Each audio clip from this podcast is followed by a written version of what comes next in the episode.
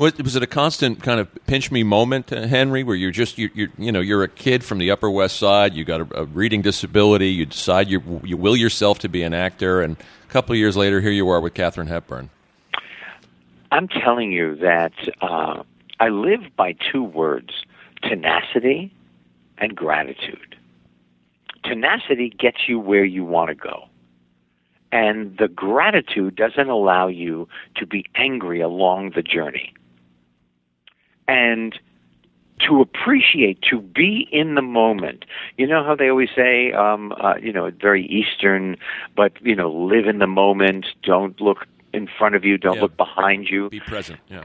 it be present. I want to say that there is a lot of validity to finally getting there, to live in that moment so that you appreciate what you are looking at in front of you, who you're talking to on the phone, what show you're watching, what movie you're at, what what rose is is um, on the vine um, right directly in front of your eyes.